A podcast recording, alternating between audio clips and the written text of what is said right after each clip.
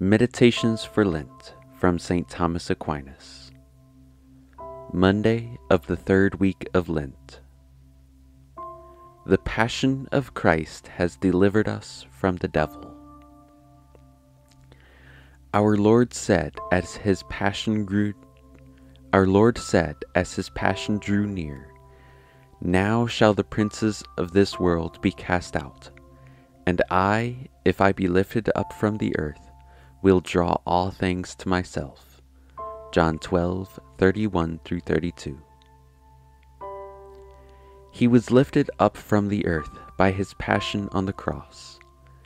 Therefore, by that passion, the devil was driven out from his dominion over men. With reference to that power, which before the passion of Christ the devil used to exercise over mankind, Three things are to be borne in mind. 1. Man had by his sin earned for himself enslavement to the devil, for it was by the devil's temptation that he had been overcome. 2. God, whom man in sinning had offended, had by his justice abandoned men to the enslavement of the devil. 3. The devil, by his own most wicked will, stood in the way of man's achieving his salvation. With regard to the first point, the Passion of Christ set man free from the devil's power, because the Passion of Christ brought about the forgiveness of sin.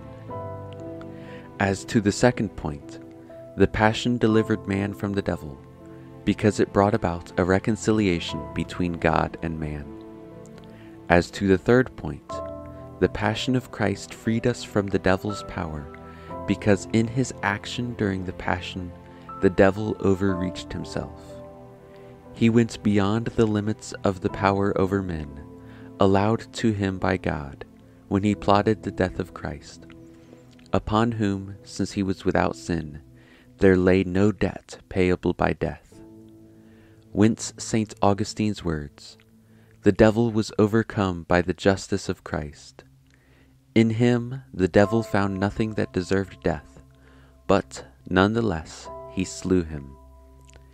And it was but just that those debtors that the devil detained should go free, since they believed in him whom, though he was under no bond to him, the devil had slain. The devil still continues to exercise a power over men. He can, God permitting it, tempt them in soul and in body. There is, however, made available for man a remedy in the Passion of Christ, by means of which he can defend himself against these attacks, so that they do not lead him into the destruction of eternal death. Likewise, all those who before the Passion of Christ resisted the devil had derived their power to resist from the Passion although the passion had not yet been accomplished. But in one point, none of those who lived before the passion had been able to escape the hand of the devil, namely, they all had to go down into hell, a thing from which, since the passion, all men can, by his power, defend themselves. God also allows the devil to deceive men in certain persons, times, and places, according to the hidden character of his designs. Such, for example, will be Antichrist.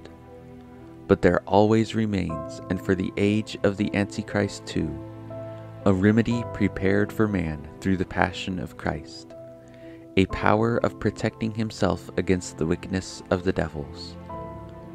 The fact that there are some who neglect to make use of this remedy does not lessen the efficacy of the Passion of Christ.